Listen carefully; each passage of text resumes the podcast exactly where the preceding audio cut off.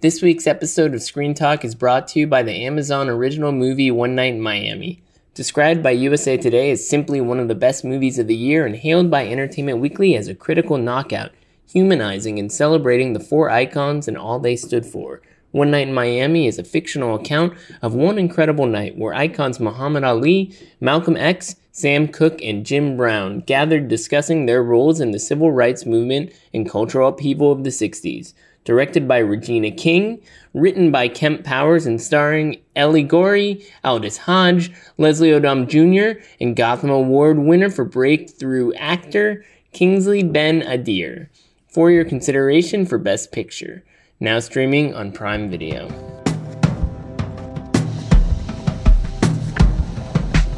Welcome to Screen Talk, N B R's weekly movie pad podcast. I'm Eric Cohn, the executive editor and chief critic, joined as always by Ann Thompson, our editor at large for the Sundance edition. And Ann, stuff is. I like your hat. I like your hat. Stuff is happening. I've got my Sundance IndieWire hat on, my water bottle lurking around here somewhere. I've been doing stuff virtually from my desktop and sometimes in my Oculus headset all day long for the festival. Plus, markets are moving like crazy. Award season things are developing. So, we are living through a busy time, and, and I have to wonder, even with Sundance going on, um, you know, and th- this sense of how do we kind of deal with the fact that we can't have physical things happening? It does feel like a particularly exciting season because all of a sudden we have a lot of different developments to talk through. So what was to you kind of the headline item this week outside of obviously this festival starting up? Well, I'm still in the awards fray, and um, and things are getting uh, coming thick and fast. The Spirit Awards uh, were the big, the big headline because um, as the critics had also supported it, Never, Sometimes, Rarely, Always became uh, the front runner with the most nominations at the Spirit Awards, and yeah. Sydney Flanagan got nominated, and it it just puts Eliza Hittman in as a writer director, even further closer to the goal, in my view, which is that she might get a, a, a, a screenplay nomination.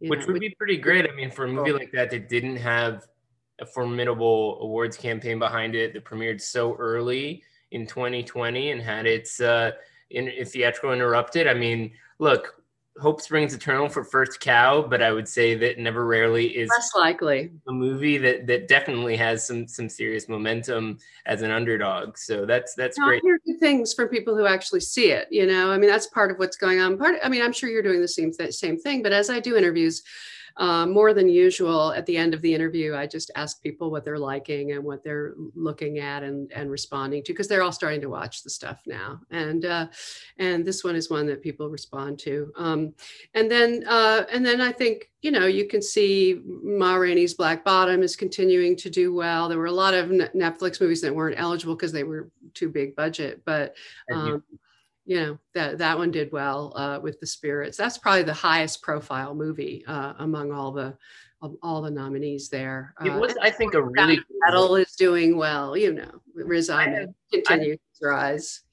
Yeah, I think that's that's that's obviously. I mean, we, we knew that, you know, a Nomadland, Minari, that goes without saying. Yeah, yeah, these kinds of films, but they but they should be in the mix. I mean, I've I've been I've slowly gone from being a real Debbie Downer when it comes to the Spirit Awards to to appreciating when they get it right. And I know it's an arbitrary process, just like the Gothams, a committee talking things through.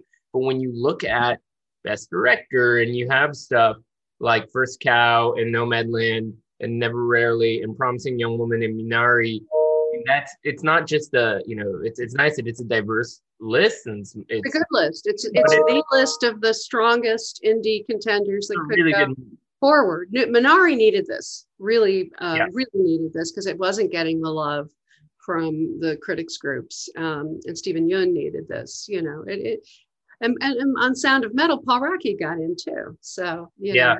That could happen. Sound of Metal continues to be a, a, a, a favorite. I wouldn't even say that's an underdog. That's a movie that seems like it's going to get a lot of nominations. It's, more and more people seem to be watching it and talking about it, which is really exciting to see. I mean, but if you look at Ma Rainey versus, say, uh, Promising Young Woman, which got a few nominations, including director and screenplay, whereas Ma Rainey was best feature and acting, but it didn't get screenplay and director. And I bet that's going to go forward at the Oscars with Ma Rainey. Oh, it'll be more about the acting than the writing and the directing. That that makes sense, but the correlation here is a little odd because they, they're assuming there's a correlation because the screenplay is a very quirky category, and they have a best first screenplay category too. So it's it feels a bit like there's this sense of we can play around in these categories a bit more. I mean, you have something like The Half of It getting a best screenplay nomination, and then Palm Springs getting first screenplay, and and, and The Assistants in there. Some really, it's a cool range of movies, but I mean, it's obviously arbitrary in that sense because people want to spread the love too, and, and that ends up being a part of it in a way that in the Oscars, it, it doesn't always, because as you say, you know, getting that screenplay nomination means that Uh, you have strength in the picture category, and Nomadland didn't get a screenplay nomination. So, well, Nomadland is going to be uh, fun to watch because it is an anomaly. You know, you have someone like Chloé Zhao, who's the editor and the director and the writer, and you have this uh, interaction with real people and this kind of half adaptation of a book, half on the road improvisation slash um, fiction. It, it, it, it isn't the usual. And people in the Academy may not know what to make of that in terms of yeah. the nomination. Yeah. So they may not give her a screenplay nomination. I think they will though. It seems likely. I mean, I can't tell you how many copies of that screenplay I got in the mail. So eventually, it's like on the job. It's like, but the thing is, I mean, some of these screen, I got the two that I, I, I opened that I got in the mail were that one and Sound of Metal, because they are movies that made me want to see what it was like on the page. They have a lot of, you know, a lot of silence and, and you know, really interesting kind of quieter moments. And uh, like the the first page of Sound of Metal is like a huge block of descriptive text, and it's just fascinating. And Nomadland is kind of similar. It feels very novelistic. So I wonder. It's it's interesting to think about though how, you know, what was the written version of each of those scripts before the movie? Was, sure. You know, yeah, you know, you're, you're not necessarily seeing the shooting script. Oh yeah, I mean, well, with with Sound of Metal, that was a script that was bouncing around for a decade. So who who knows? You know, so yeah, that, that is a good point. And and I think it's going to be fascinating to see how these things go. Let, let's talk about another nomination, a set, set of nominations this week that uh, I, I don't know if we can really draw any major conclusions about Oscar buzz, but it does seem like at least the announcement elevates a certain movie. And that is our friends over at the N B R's, the National Board of Review, giving a lot of love to Mister Spike Lee for Da five Bloods. Which is good for him. He yeah. needs it. He needs and, it. And that came at the expense of probably other Netflix movies that I'm sure they were pulling for. You don't see Trial of Chicago seven all over that list in the way that you see Da five Bloods. I think that's that's significant. This is the a movie that we over. Yeah. Yeah, no, the other thing that's breaking this, this I think that's the, uh, all right, National Board of Review usually is the first one out. It's this very odd hodgepodge of educators and filmmakers and critics, and and it's not, um, it's not really uh, an organization that reflects anything, really. I, I mean, it doesn't reflect the Academy, it doesn't reflect critics. It's, it's a strange, been around a while. It's that doesn't mean anything. All that it means is that on the very be- at the very beginning of the season, it happens to be the first one, which didn't happen this year. You right. guys at the New York Film Critics got to be the first one. They pushed it back, and as a result, it has very little impact, it seems to me. Well, I wonder, I mean, we what we don't know yet is, is N B R going to try to do something virtually to continue to have its brand out there? Because normally what happens with those awards is, yes, they're first, but then also they get to have a splashy sit-down dinner with speeches and red carpet, and that red carpet... Who's tuning into these things? Who's tuning? I mean, who? How many people watched the Gothams? How, how many people? I enjoyed the New York Film Critics show very much. I actually thought Stephen Garrett and other people that we know who put it together, and and, and Stephanie Zacharek as the host, and the location at Film Society. It was beautifully oh, done. Experience. It was excellently done. But uh, five people watched that, Eric. But well, we could we could pull up the YouTube and and, and you find out. You tell me. Probably not. I think more than the members watch. A few hundred. But but it doesn't. I don't know. Does it necessarily matter? I, I here's what I've always felt about this community in general. Like you could argue, okay, Cineast has less of an impact than the New York Times or whatever. but there's some influential film people who read Cineast, and that can impact a critic at the New York Times. I think it's a big... all, the, all these things do, and I go back to this every time, is it's just it, it, who reads it. It's more about who reads it in the trades, really, who reads it in yeah, the news. It, it, there was some coverage. Of what? Of course there was. The New York Film Critics is hugely influential. Eric, it's very influential. Don't worry, don't worry, Eric. We're talking about the show. You're getting hung out. God. The N B R party is irrelevant. I know. Always like going. Drive by, maybe this year. Yeah. Now, uh, A F I list, I would say, is more more impactful than N B R. Right. Well, that is another development. So what's the big takeaway there? Because Netflix also had a big presence there. So they had four out of the ten in both the, um, or was it three out of the ten? I don't want to make, I don't want to misspeak. Yeah, they, they had more than anyone else in both the film and the T V. And, um, and the, but the real surprise was the inclusion of Judas and the Black Messiah, which is the new Warner Brothers movie. Not coming even reviewed yet. Right. So that was, that was indic, indic, that is a group of academics and film industry people and um, actors, uh, you know, a, a diverse group, very diverse, that might reflect a kind of mainstream Academy point of view. Well, I mean, it's, it, if so, then it points to certain things that we thought we're not making a lot of noise that could still have some passionate defenders. I mean, you already mentioned Minari, which needed that Spirit Award bump. Right, that got in there, and Ma, Ma Rainey's Black Bottom got in there. You even have Mank in there. I think that's significant. Mank got in there, right? For a while. Judas but, would be um, interesting. Judas, yeah. I think, points to another thing that we'll be talking about today, which is Five Bloods got in there, yeah.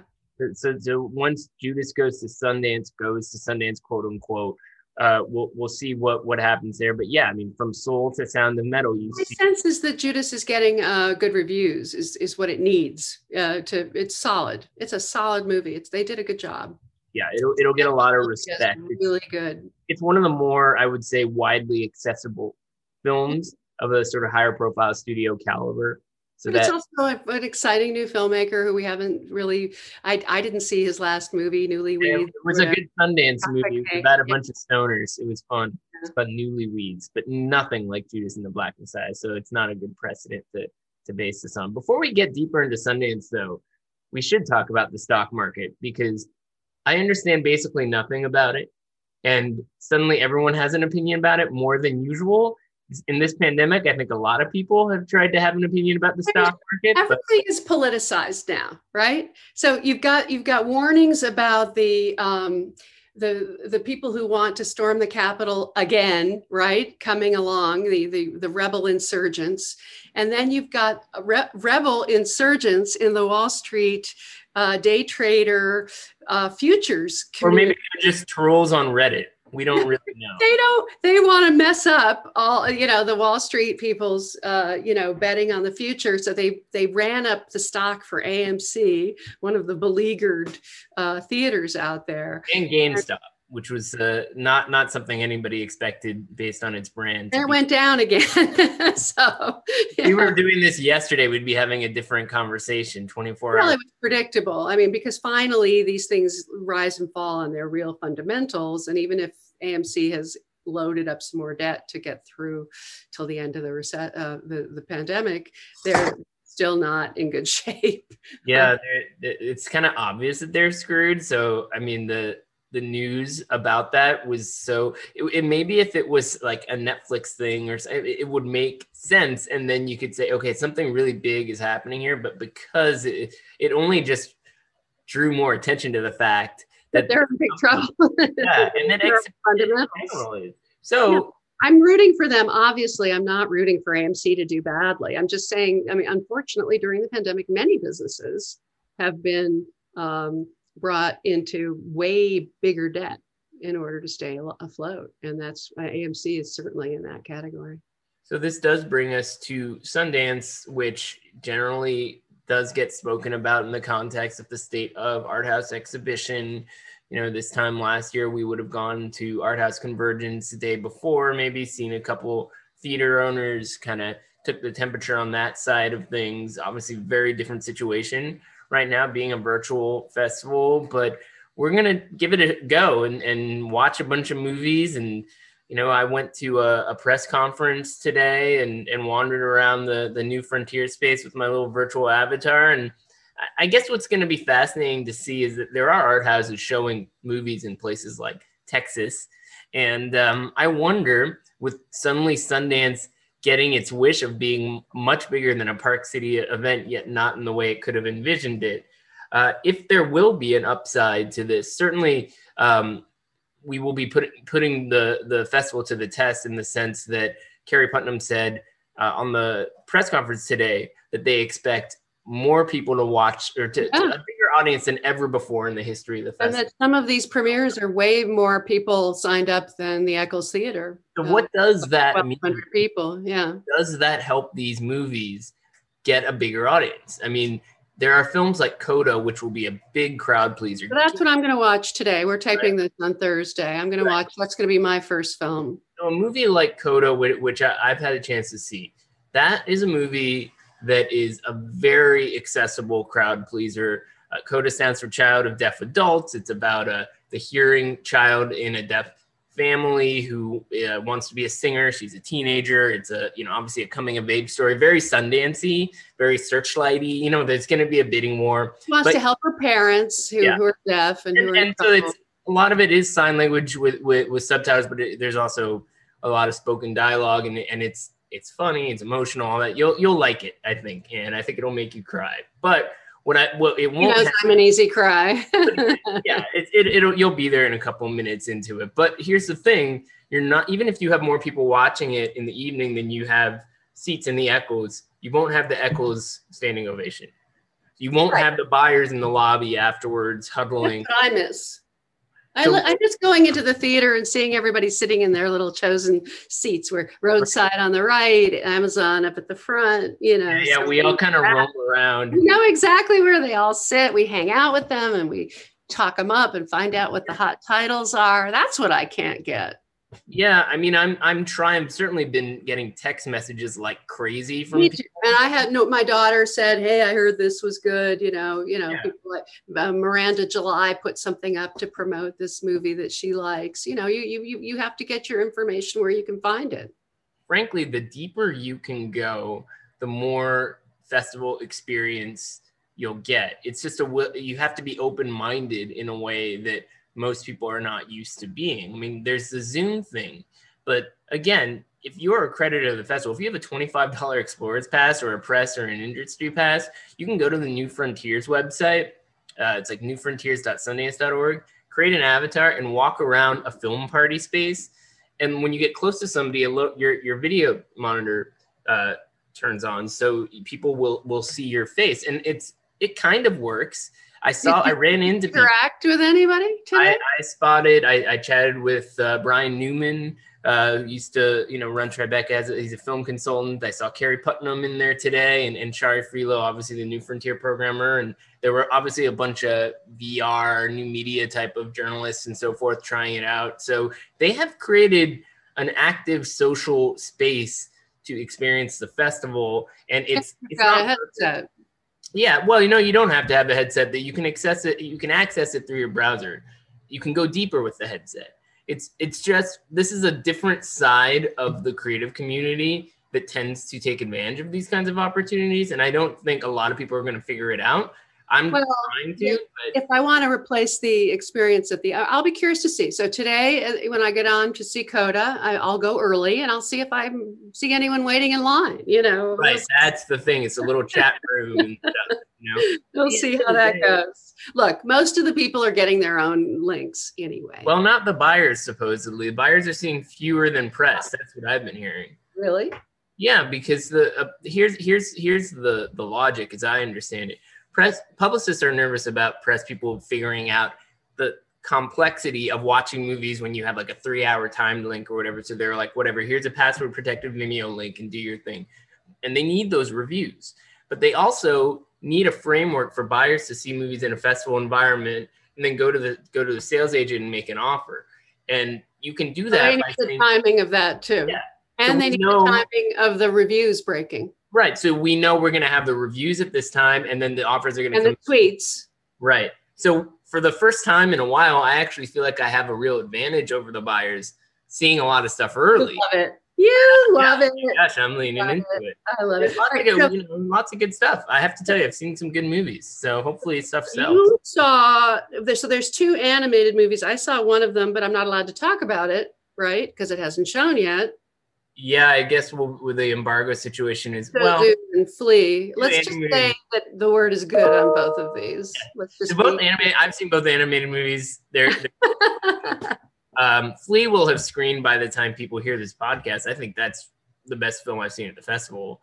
It's uh, an animated documentary. Brings to mind Waltz with Bashir. It's about a gay Afghan refugee who looked back on twenty years of escaping Uh, his his surroundings after the Mujahideen Mujahideen came to power and resettled in Denmark uh, with his husband. He's he lives a happy life, but he's never told his story before. The animation allows him to have anonymity because of all the you know all the border crossing he did, um, and that allows you also that's to. That's an interesting way to deal yeah. with the problem that uh, David France had on. Yeah. You know, Chechnya. Yeah, interesting. Yeah. So it's a really amazing Danish documentary, and Riz Ahmed is going to voice this character for an English language version, which I'm sure is something they can dangle to buyers as sort of a, a sexy add-on. So I think this one's going to have some legs. Cryptozoo is more of a, an adult animated, um, uh, almost a, a, a fantasy genre movie. Yeah. And, and it's very creative. Uh, so yeah, Cryptozoo is like one of those Yellow Submarine psychedelic rides.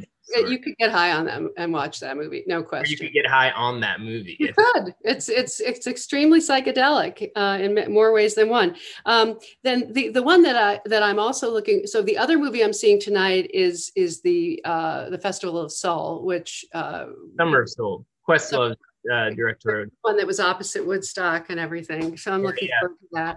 Um, Those are probably the two hot titles tonight. I yeah, I mean, day one seems to. I mean, with that, those two plus the latest documentary from Nam Vu Wang, um, it, it seems like a, a pretty well curated opening to the festival, at least from a, a film standpoint, even without all the all the extra noise. We'll see how it carries over. How does the weekend go? Is there a narrative arc to the festival? Do a lot of buys happen? Do, do people wait till they can have physical screenings later, or, you know, what's going to happen on that front? And then I wonder about how the other aspects of the festival go, you know, the keynotes and the panels and all that kind of stuff. Who turns up for those things? I hope people make the effort because yeah, absolutely. Yeah, we're doing we're doing a filmmaker dinner, uh, which I'm excited about. And um, there's a couple movies from actors turned directors. I'm excited about the Rebecca Hall Passing, which is partly based on her experience with her biracial mother. And I'm looking forward to um, the, uh,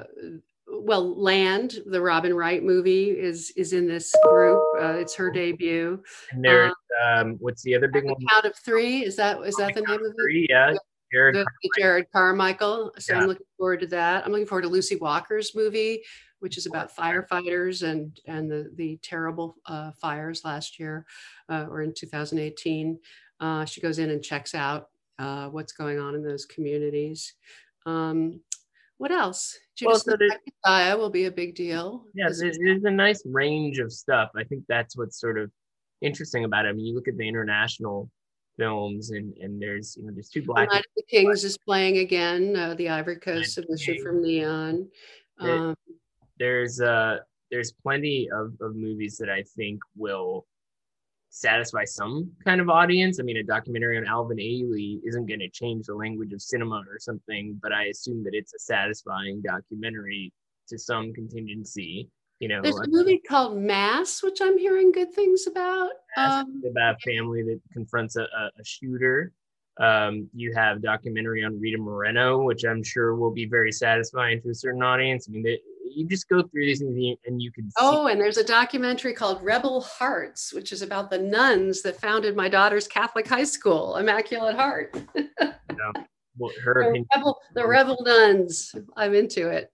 You yeah. know, I like nuns. Well, there's plenty of room to explore the schedule. It sounds like all, a lot of stuff already sold out, but people can still buy tickets for fifteen bucks. So I'm, I am very curious to see how it goes.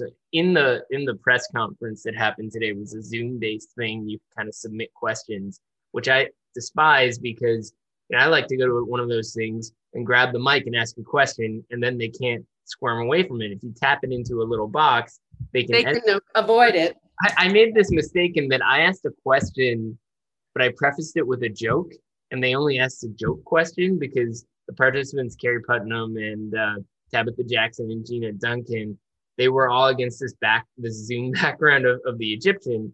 And so I prefaced my question by saying, first of all, how cold is it on Main Street right now? Because they, they looked like they were standing outside the Egyptian, not inside the Egyptian. And then I had a serious question, but they only asked the, the joke question. So that didn't really go. Here's what I really wanted to ask was, uh, just how likely is it that Sundance has a future in Park City now that you figured out a way to do a festival outside of Park City? They won't have the answer until later on in the festival. I know, but I want to know what the thinking is like. I want to know how, what it will take to answer that question. And I think that will continue to be on a lot of people's minds, especially the industry folk, as they go through this festival for the first time, doing their business without having to be there. Yeah, I mean, the, you know, we're talking about acquisitions a lot, but actually uh, one of the more important things I believe at Sundance is always uh, talent discovery.